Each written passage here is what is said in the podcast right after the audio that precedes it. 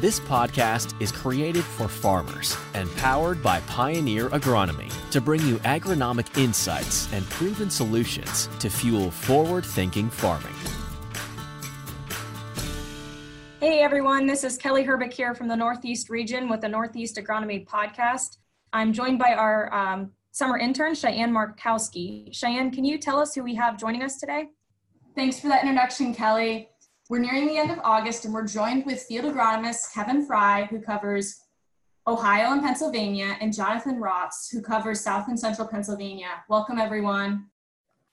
Hey, thanks for having us. Hello again. Hey guys, good to have you back. Um, so our main topic for this week is really going to be to focus in on the, the maturing silage crop that we have out in the field. So we'll dive into that in our main segment.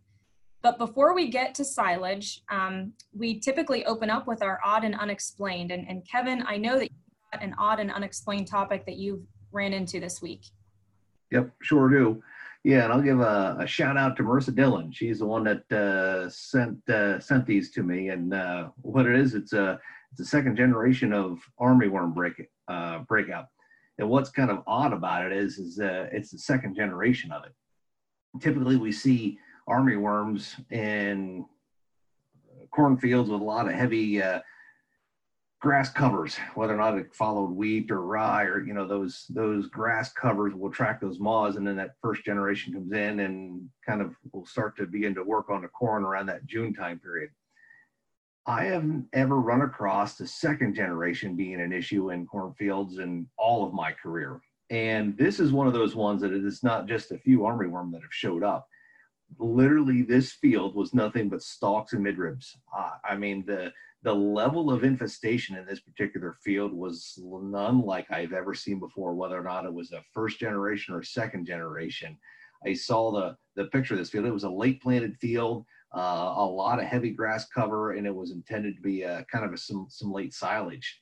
And I mean, this field was literally reduced to nothing but stalks and midribs. I, it was, it was, it blew my mind the level of, of injury that occurred out there. And, uh, and as late as it is in the stage of the growth it was in, there, un, unfortunately, there's not a whole lot that can be done to it. Uh, we're just going to let the field go and uh, harvest off what happens to be left. But uh, that was the strangest uh, thing I had seen in, in quite some time.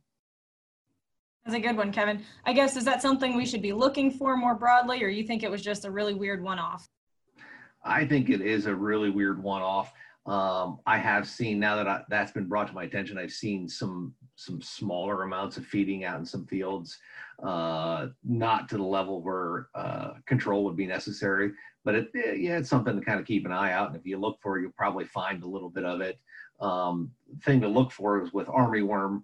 Uh, there's a that's sawdust. That's kind of the way I best describe it. It's the the armyworm frass that's left behind as they're eating. It looks like there's sawdust on the plant. So that's a good telltale sign of, of what you're looking for. If you happen to see some feeding and don't quite recognize if it looks like it's been dusted with sawdust, that's probably the the armyworm.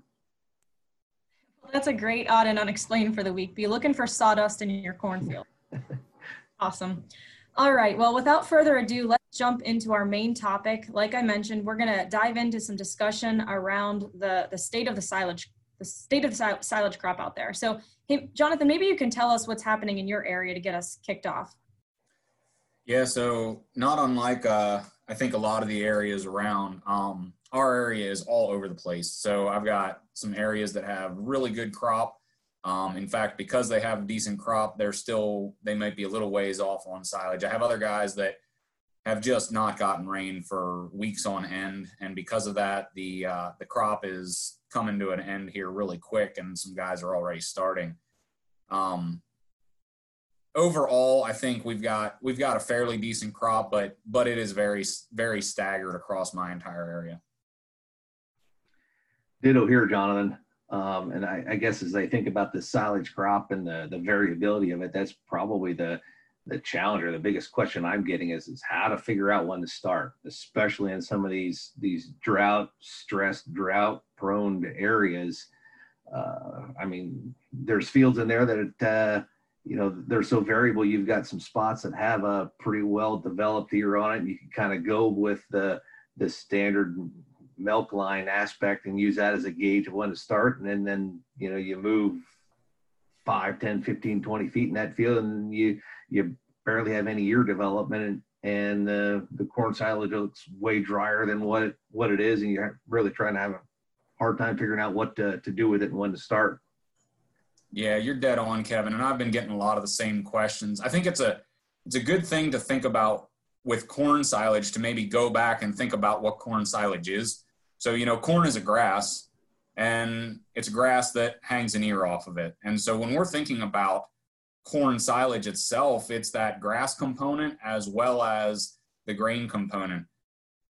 The hard part about that is just like you described, Kevin, there's there's some spots in these fields that it's only the grass component anymore. We don't have grain. Um, what I like to tell guys is, is we think about silage two ways uh, as far as what we're trying to manage. Not only is it a grass with that grain, but each one of those things brings a unique management to it. Um, the grain side is is obviously starch, it's energy, and that's a that's a really high value crop for that dairy. That's going to be what really pushes milk production and that's where you brought up the milk line, and that's a great thing. We try to pack as much starch into that ear as possible because the more starch we have, the more valuable that is to that dairy, the less high moisture corn, dry grain, other energy sources they have to feed. And we've got different research that shows that, you know, starch can accumulate by up to a percent per day. So holding off just a little bit can actually be an economic benefit. However, the grass side is what gives us a lot of, you know, the that stalk moisture and everything is what gives us moisture, and we have to ensile this. We're trying to keep this crop for a very long time. I think it really comes down to these producers understanding that and then gauging that in the field of it's still I think this is a really good year to think about moisture because we got it we've got to retain that moisture so we have a good ensiling. Now we also want to make sure that we've got as much quality there as possible and not getting on the too wet side where we cut that crop too early. So i was just going to ask you so let's let's debate it. Do we use yep. the uh, uh, do we use the milk line as our gauge to start or do we use moisture so I I tend to say that moisture is a really good place to go. I think you can use I, I, I even myself use milk line a lot to get an idea of are we close or not. Um, and then the closer we get, I still think you want to get that moisture and get a really known. Now, one of the hard parts in a drought year like this is we have sub environments in each one of our fields. So we're going to have dry spots and we're going to have wet spots. Um, we've actually been working on a silage staging experiment here where we're going out and we're using our satellite imagery and going into the places of high health and low health and, and pulling samples there. And we are seeing moisture differences. It's not surprising. Any farmer's seen that before where you get that area that's been stressed. It's, it's a lot drier as you go through and chop there than the other ones. But that may also be a really good guide going out to decide where do we pull those moistures to try to figure out where that entire crop is. So I still come back to moisture because we have to two things. We don't want it so wet that we're just juicing the silo and having a lot of nutrients running away from the silo. And then we also don't want it so dry that we can't get a good ensiling and have that high quality feed for a long period of time. How about yourself? What are you looking at? Yeah, I agree. The milk line's the easy gauge. I mean, that's the the easy button to walk out into a field and break an ear off and take a look at the the milk line and see if you're half to three quarter milk line. And yep, okay, let's time time to go. The the harder one is doing the moisture, and I, I think I think we have less guys that are doing uh, take, taking those moistures because of the time constraints of, of it. So, and you know, there's basically two methods. The way I usually recommend them doing this is going out and cutting some some sample plants. And in this particular case, especially in some of these drought-stricken barren plants, you're going to want to grab some of those. And I generally just you, you generally have the forage harvester hooked up you know, run those through and blow it against the side of a barn or the side of a bunker wall or something and grab a sample from that and then start uh, cooking down the moisture. Now, I think there's enough Koster testers out there on enough farms or, you know, a, a sales rep or a nutritionist that have hand uh, one of those that can run that in moisture sample for you. But at the same time, uh, microwave works really well.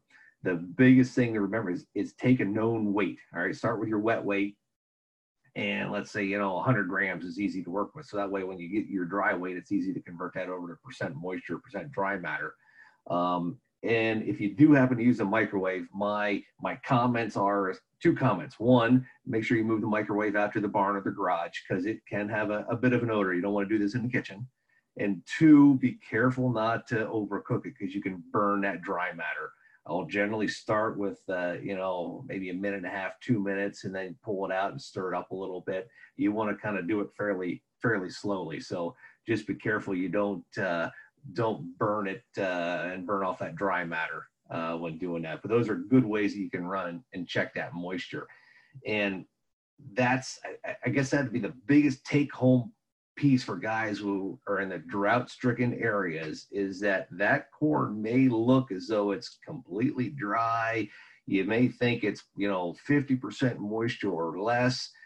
Every time I've ever run moisture on those, those are a whole lot wetter than what we think. I just did one here uh, earlier this week where would have sworn, would have sworn that that stuff was 50%, but it actually was running upwards of 70%. So that's where it's, it, it's hard to be patient in some of those instances uh, check the moisture and see exactly where you're at.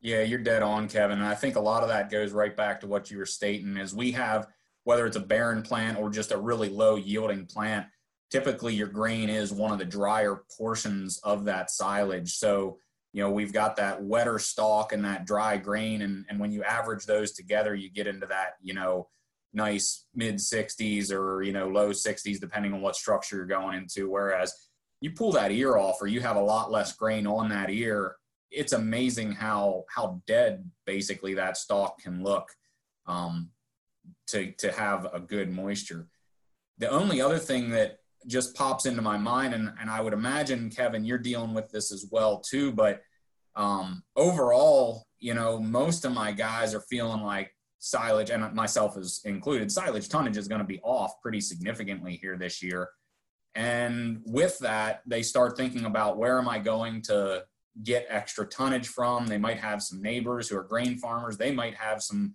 farms that are, you know, typically just for grain. Maybe they're a little further. And one of the things that I, have I've been talking with a fair amount of farmers on is the idea of, you know, chopping and stacking or or bagging in field. Um, some of these guys are thinking that there's going to be some silage that's a fair ways away that they need to get to at some point in time. Um, and a really decent practice that I've found over the years is it's just so labor intensive to try that try to haul that back to the farm here at chopping time rather go ahead and get an ag bag or or somebody who knows really well knows how to make a good pile and go ahead and find a central location to uh, to store that out in the field the one thing that rolls right into though is conversation on inoculants. You know, if you've got something like that, you really want a high quality inoculant, and especially if it's going to be something. Obviously, if you're stacking it in the field, you're planning on moving it later.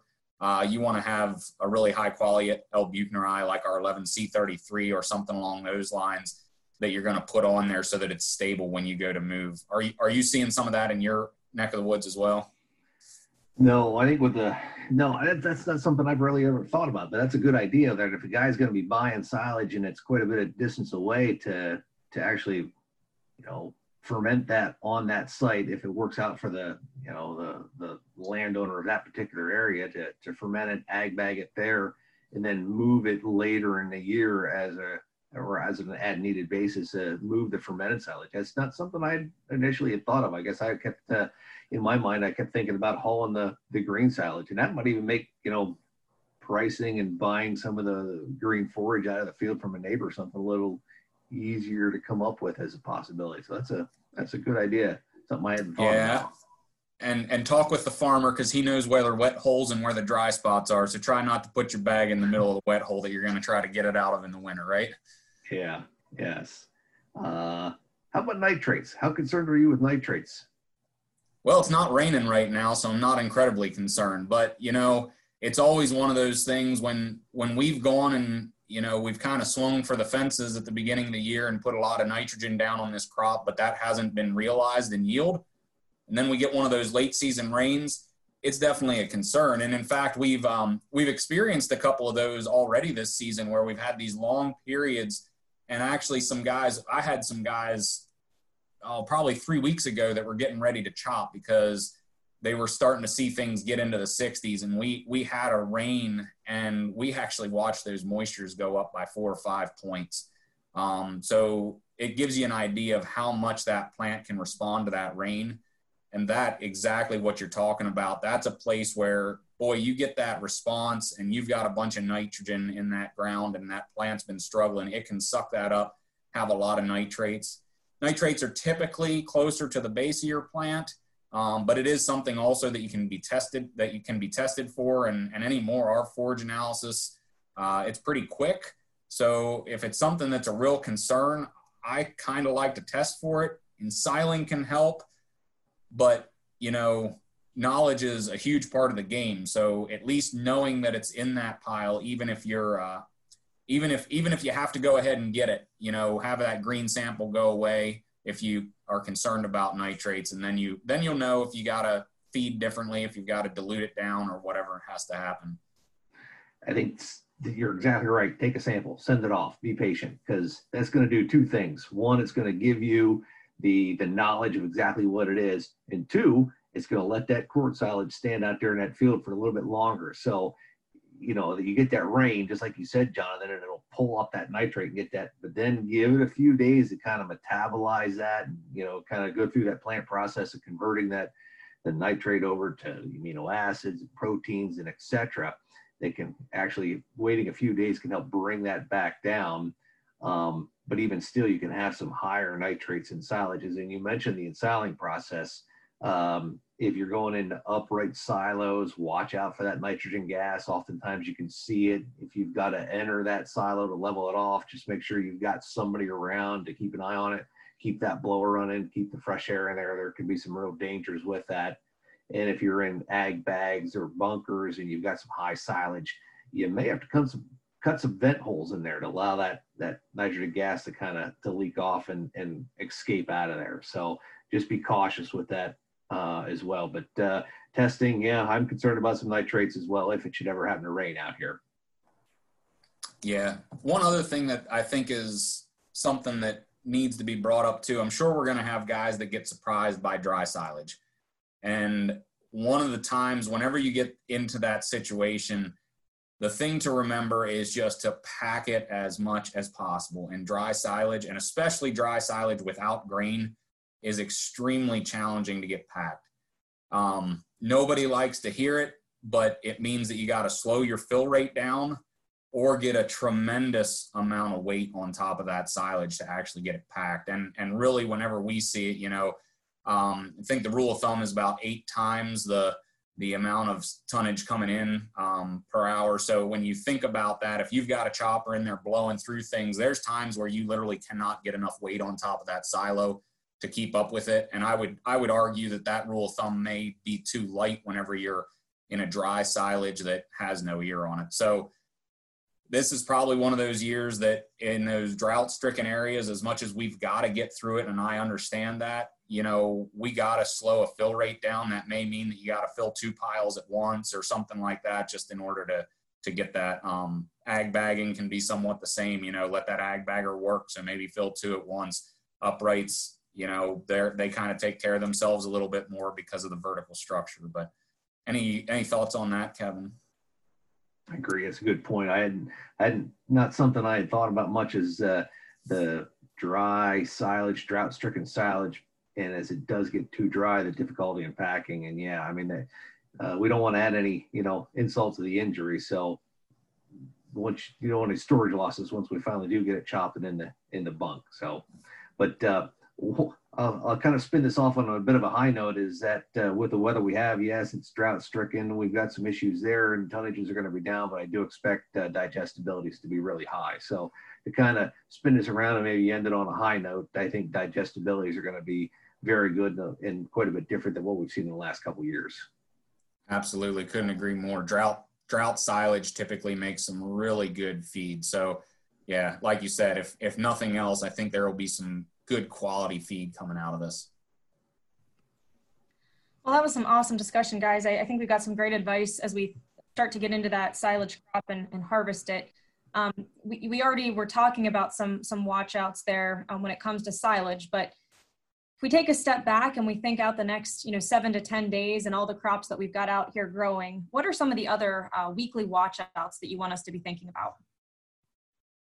Well, let's shift gears and talk about beans a little bit. Um, and specifically dead beans. I guess that's the, the one watch out or the thing I want to think about out here is uh, literally on some of the dry knolls, shaly banks out here. In Southwest PA, it's been 17 days and I only have 400. So I don't even have a half of a tenth of inch of rain. And those soybeans are starting to curl up, lay leaves over. Uh, they're they're literally just dying, and it's not something we've seen in in this part of the the state in quite some quite some time. So just be on the watch out with that. And a lot of times those those dead dry areas like that lead to some of the more dry weather diseases we don't necessarily see uh, charcoal rot, anthracnose are a couple that happen to come to front of mind, and uh, I think that's one one thing to be be aware of, and uh, as you're out scouting scouting fields and looking in those dry areas. How about you, Jonathan? Yeah, I, I totally agree. We've got areas that are dry and are going backwards, but even in some of my better areas, um, I'm getting some comments from some guys on on soybeans that are acting odd. Um, everybody always wants to say it's sudden death, but uh, a lot of what I'm seeing is actually brown stem rot, which can can kind of mimic sudden death a little bit on leaf as well while it dries. Again, split that stalk, look inside, and then then kind of almost going back to the odd and unexplained. I was in a field earlier this week where we were just seeing some petioles going backwards and some plants going back backwards and uh, so I started pulling those petioles off, and sure enough, it had a little hole bored right in the middle of it. So that's Dectes stem bore. Um, so I think there's some spots that we might even see some of that. Uh, just just a good time to be be scouting those fields, looking around, uh, contacting like your your agronomist, like Kevin, myself, your sales rep, whatever, um, and we can we can try to figure out what's going on there. Kind of the nasty part about that is whether it's drought or Dectes or brown stem rot or whatever else, those are those are diseases that we're not really going to fix with a fungicide or insecticide or anything like that at this point, especially if we're seeing them in some double crop beans that you know are still in the in the reproductive stage where we could fix something. So not a lot to be done other than awareness and then maybe thinking about staging that crop for harvest down the road. You brought something up there and kind of got me thinking there, foliar diseases. Um, as dry as it is out here, I'm seeing very little foliar disease, even as we get into some of the, the more fall-like conditions and cool mornings and some additional leaf wetness that's out there. I'm still not seeing a whole lot out here. Uh, I got a little bit of gray leaf spot that's working into some of the corn up in my, uh, you know, as you get closer to Lake Erie, but still it's been a very, fairly low and, and some odd outbreaks of some northern corn leaf blight, but not much. Um, how about you're down in your area? You seeing much as far as foliar diseases popping up? Yeah, so we've we've kind of had that baseline of foliar disease the whole year, but like you said, it's been dry enough that we just we haven't had a whole lot to uh, a whole lot to um, blow up. At this point in time, we are getting some of that leaf wetness in the morning, and it's hanging around, and we're starting to see it see it go a little bit uh, a little bit faster. So that's one of the things I look at. We're not going to go put foliar fungicides on corn anymore, but if we see that foliar disease blowing up in a certain field that starts to make me wonder about standability and some things down the road. Um, just one thing I wanted to go back. I think I misspoke before. I said an 8x rate on uh, on packing. It's two and a half. It's 800 pounds um, worth of tractor as fed. So two at two and a half x rate is that packing density that you're thinking. So whatever you got coming into the uh, bunker, multiply that by two and a half. That's how many tons of tractor you need on on that thing. So I just wanted to clarify that. I was getting the eight mixed up with two and a half. So. All right. Well, hey, thanks guys as always for your expert advice um, as we're as we're moving forward here through the remainder of the season.